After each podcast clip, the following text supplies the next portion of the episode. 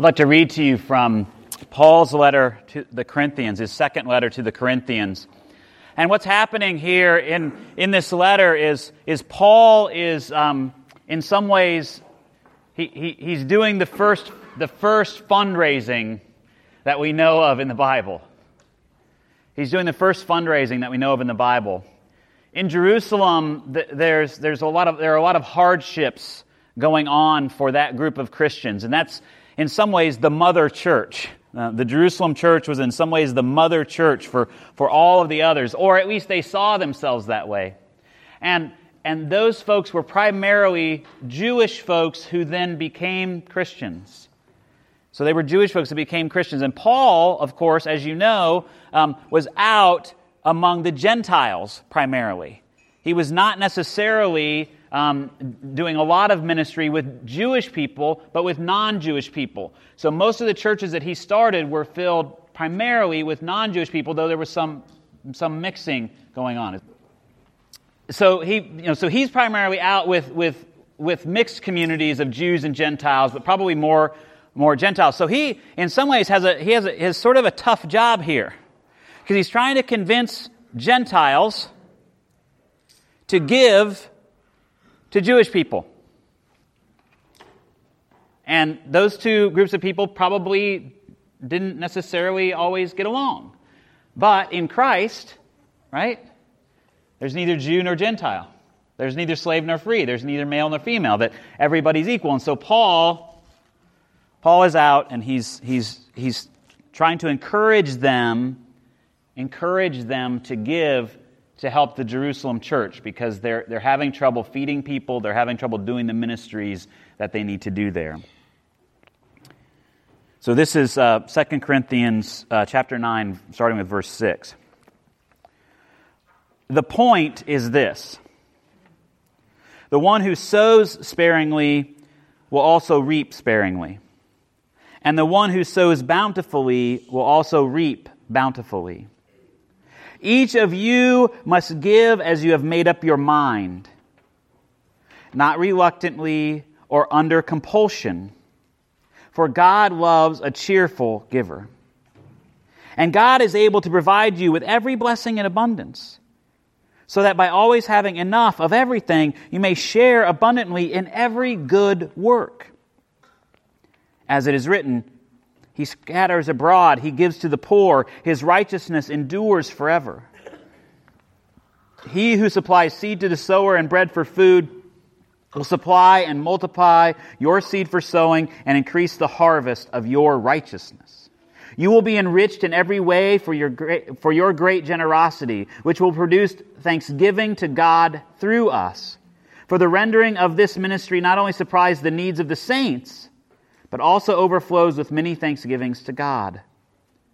Through the testing of this ministry, you glorify God by your obedience to the confession of the gospel of Christ and by the generosity of your sharing with them and with all others. While they long for you and pray for you because of the surpassing grace of God that He has given you. Thanks be to God for His indescribable gift. And so He's encouraging them reminding them of the, of the gifts that they've been given, of the, of the blessing of, of being part of the, the community of Christ that they are a part of, of, of the blessings that God has bestowed upon them by giving them everything that they need. It's easy for us to forget the blessings of this life. How many of you have ever had the chance to buy, you know, a newish vehicle? And maybe one that you wanted. And so, you know, you're shopping for the car and you're not under compulsion. Like, you, you, you know, it's, it's, it's, you, you're, looking for, you're looking for this vehicle, you know, and you, you want that. So, so you, you buy the vehicle and, you know, you, you get in it and, and, and man, it's got the stuff. Like, it's got the power windows, it's got the heated seats, it's got, you know, whatever, whatever it is. And, and then you, know, you, you get in that vehicle and you're like, man, I'm special. I'm really special. I am, I am now in the lap of luxury. And about two months later, you're like, what is up with this car? Why is there something wrong with this car? I mean, you get used to it. Same thing happened when my parents got the first microwave. Put the cup of water in there, one minute, boiling hot water. A month later, put the cup in there, one minute. when is that water going to be done? Right? I mean, we get used to things. We, we get used to, to the way things are when we have something that is amazing. I mean, just think about this. Like, people, we, we complain about air travel all the time. But here's the thing you're getting in a tin pencil and you're flying across the country or across the world in a few hours, you know, and it would have taken you months maybe even years to get where you're going. It's a miracle. And yet we've gotten so used to it, we just complain about it relentlessly. Now, yes, could it be better? Of course, always that. But, but just the position, the attitude that we could have about things, the per- perception often needs to be changed. And, and that's why we often need reminders. We need reminders so that we can come to a place of gratitude.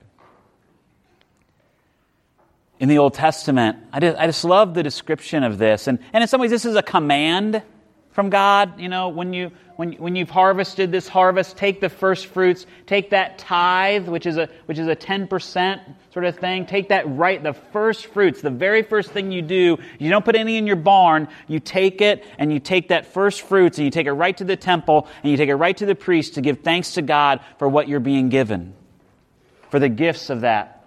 And it's not just that. It's not like, oh, well, then that's, that's we're, oh, we're just giving a, an, an offering to God and that's supposed to satisfy God and that's supposed to make God happy. No, what it really is, is in your generosity, you are made grateful. Because then, as they go into this ritual, what happens? They start rehearsing the history of the people. They remind themselves that at one time they weren't a people. That God called Abraham away from his homeland. Abraham took a step in faith and went, and went to a place where he didn't know.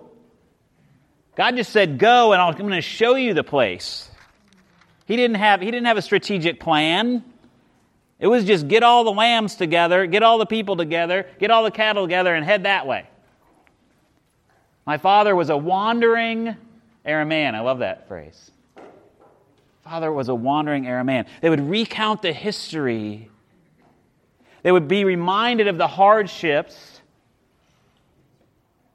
when they went down to Egypt because there was a famine and there were good times because they were saved from the famine, but then they became slaves because the pharaohs forgot what they had done, what, what the people, what the Jewish people had done for the pharaohs and the Egyptians and they were under slavery for 400 years. 400 years they were under slavery. Can you imagine? That could beat some gratefulness out of you. I know? 400 years. And then, and then, God, through Moses and Aaron, leads them out of slavery. Leads them out of slavery. And what's the first thing that they do? Complain, right? We should have stayed around the flesh pots in Egypt. We don't have enough to eat. And then God provides them with, with food, and they're still like, What is this? Literally, that's what they said. The manna came down from heaven, this flaky substance on the ground, which we still aren't really sure what it was, but it came every day. It would be there in the morning, and they would gather it. But it's called manhu because it, that means in, in Hebrew, what is it? And we call it manna now, but that's uh, manna from heaven is what is it from heaven? We don't know, but that's what they, but that's what they they got, and and but they could only collect enough for each day. They couldn't take any more than what they absolutely needed, except for on the Sabbath day. Then they could take two days. On the day before the Sabbath day, they could take two days worth, and it wouldn't it wouldn't go bad. But then they get to the promised land, after 40 years of wandering around again in the wilderness, a lot because of their own stubbornness, their own choices. And they come into the promised land, and it says a land flowing with milk and honey. It was a fertile land. If you if you ever get a chance to go to Israel, you're going to see. I, I, was just amazed. You know, I grew up in an agricultural area, so I, I, you know, I grew up seeing fields and crops and all that sort of thing. But, but I was thinking Israel. You know, I'm just thinking Jerusalem. Like I'm thinking this big city. That's what I'm thinking about, and there is that. But you get up in the northern part of Israel, and it is a it's it's a breadbasket. I mean, it is. There is fruit. There are tomatoes. I mean we were there in the green time. We were there in January when most of the time Israel's kind of brown because it's just so dry there. But but we were there in the green time, and so the, the plants were just green and lush, like like the wheat was was be, was coming up, you know, and it was just as green and beautiful. And we could we could we just you know, of course, because we're nerds like this, we were imagining the disciples and Jesus walking through these fields, you know, walking through these fields with this green, lush place. And, and so just imagine that people had come from wandering in an arid desert, basically, and they come to this place where it's just lush and green and fertile. And so then every year they come with their first fruits. And they give an offering to God and they walk through this history, reminding themselves of the good times of the hardships, of coming out of slavery, of being set free, of coming into the promised land, reminding themselves of everything that God has done for them.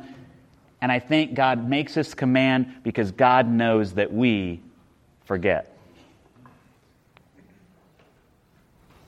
We forget. And I think that God also knows that generosity um, that generosity is grounded in gratitude.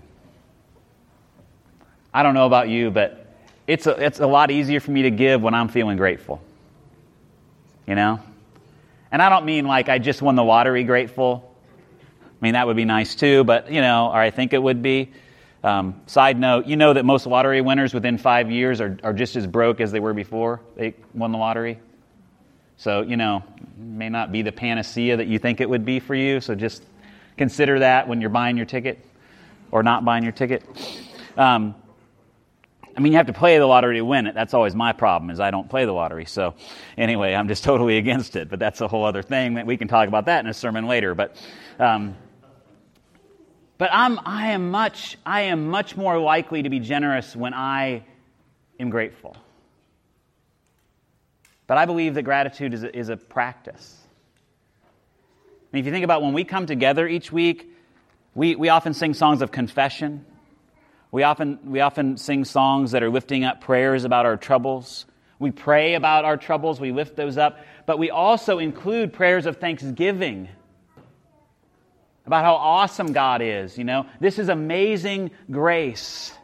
We remind ourselves of the things that God has done for us because we forget and we need to come together and be reminded. About a year and a half ago, I started a practice where every morning, um, one of the things that I do is I, I write down three things that I'm grateful for. And the, and, and the research just proves that the more, when you do this, it begins to change your mind. It begins to change the way you see the world. It begins to change the way you see people around you. Because when you start identifying things that you are grateful for in the morning, it sets your brain up to look for things to be grateful for. It's the strangest thing, really. But it works. And now sometimes you get into a rut and you're like, especially when you're just waking up and you know you make that cup of coffee and you're like, okay, what am I grateful for? Coffee. You know, I mean that's but but hey, but then but then that makes me think. Oh, I am grateful for coffee. I was able to just go punch a button this morning and drip drip drip. I've got coffee or whatever. You know, maybe you've got one of those fancy Keurig machines. You know, you put the little thing in. Shh, less than a minute, you've got hot coffee. Right? Better than a micro. Better than a microwave. But every morning I get up and, and I do that, and and and it it has changed the way I'm able to greet the day. It takes some time. But my family, I think, would tell you that I'm a little more generous with praise. I'm, I'm a little more settled in terms of my anger. Not saying that it's gotten rid of all of it. I'm a little more gracious with my tongue. It's a work in progress. It's a work in progress. But when we are grounded in gratitude, our generosity comes right out of that foundation. Comes right out of that foundation. And so today, I just want you to consider the blessings of what it means to be part of Westminster Church. We often don't think about it. For many of you that serve, um, you know, on committees and teams and whatever, sometimes it feels like, you know, we've, we sort of put the church on our back and we're carrying it somewhere. Well, really, Jesus has put us on his back and he's carrying us somewhere. And we need to be reminded of that, of the blessings of being part of this community of faith, the blessings that Jesus gives us because ultimately, our story is the Jews' story too. Our father is Abraham too, but our brother is Jesus. And because of his life and his death and his resurrection, we have something to be amazingly grateful for. Because we have the opportunity to walk in the newness of life, to see what God sees, to see what God knows about this world. That even though it looks like it is going down the tubes, that we and it are being renewed day by day. And that one day, everything that is barren, everything that is broken, everything that is screwed up and messed up in our world is going to be put right by God. And for that, we can be grateful and hopeful